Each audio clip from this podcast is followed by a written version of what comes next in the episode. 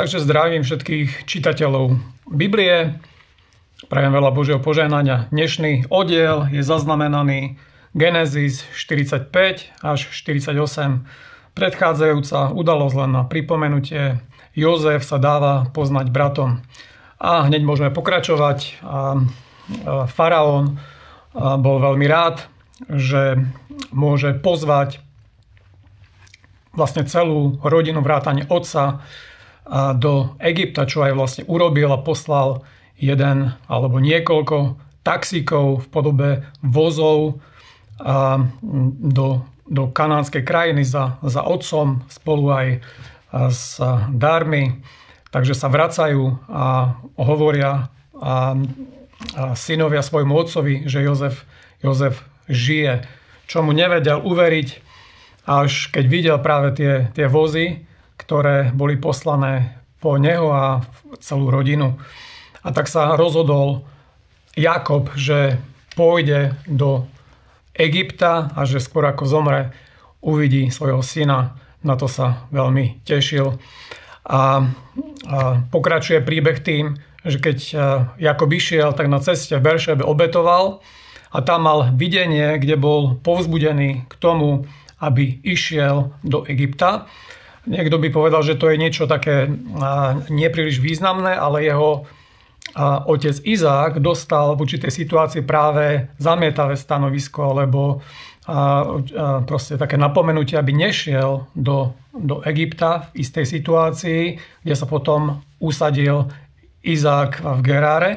Ale v tejto situácii práve naopak Boh hovorí, že teda choď. A niekedy Boh hovorí v nejakých situáciách choď, niekedy hovorí nechoď a vždy treba vlastne byť takým pružným a, a, a poslušným Bohu a vedieť, čo práve v danej situácii Boh zamýšľa a hovorí.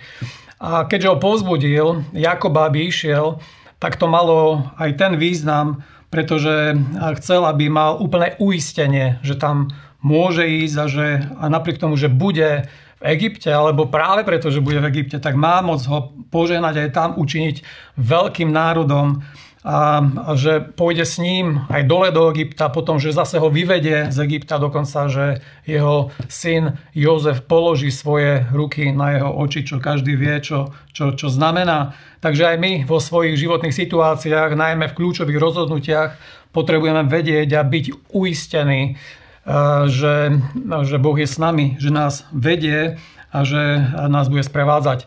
Takže možno toľko na, na Margo toho, čo som hovoril ohľadom videnia Jakoba a, a idenia do, do, do Egypta aj s rodinou. On tam, on tam teda prišiel, mal 130 rokov ešte 17 rokov dokonca bol vlastne v Egypte, zažil tam ešte 5 rokov, 5 rokov hladu. Biblia spomína číslo 70 osôb, ktorí prišli vlastne s Jakobom, vrátane Jakoba.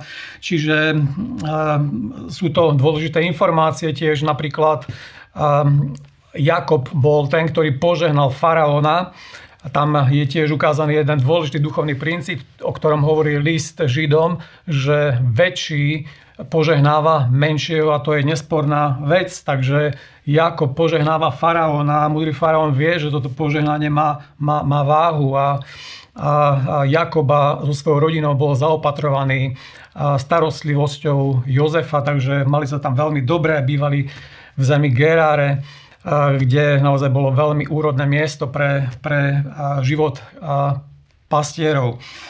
No a k tomu by som povedal ešte jednu dôležitú časť, ktorú ste taktiež čítali a to je také pozastavenie sa nad samotným správcovstvom Jozefa, ktoré bolo vždy excelentné, bol naozaj výnimočný administrátor a vo veciach zverených.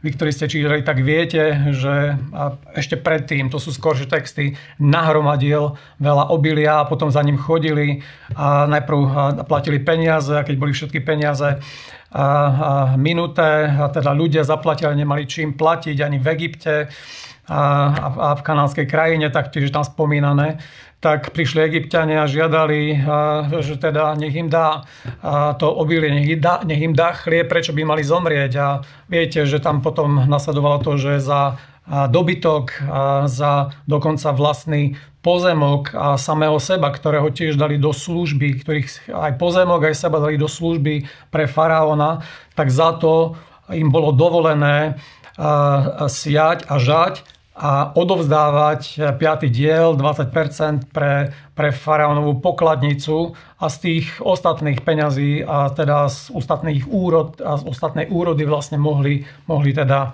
žiť. Čiže dokázal sa Jozef ako vynikajúci administrátor a popri tom Jakob s rodinou a celý Izrael vlastne rozkvitol, prosperoval, rozplodil sa, rozhojnil sa a vlastnil veci. Čiže excelentné Bože postaranie bolo o, o Jakoba a s celou, vlastne, celou rodinou, čo aj nás vlastne vyučuje k tomu, aby sme tak rozmýšľali, že tie veci, ktoré nám boli zverené, nech je akýkoľvek čas, tak Boh je pripravený nám pomôcť, aby sme boli taktiež výborní správcovia toho, aby sme veci zverené vedeli obospodáriť, zveladiť, zúročiť a v tom nám pomáha a pomôže Bože slovo a vedenie Svetým duchom a v tom máme potrebnú výbavu preto, aby sme naozaj zobrali úspech v tom, čo máme spravovať a čo máme vlastne všetko zvládnuť. To prajem každému jednému z vás, aby ste boli dobrými správcami a, a prajem ďalej. Majte radi Bibliu, radi ju čítajte, nech vás Boh pritom silne požehna. Cieľom projektu Biblia za rok je prinašať k vám Božie slovo. Ďakujeme, že nás sledujete a že nás podporujete.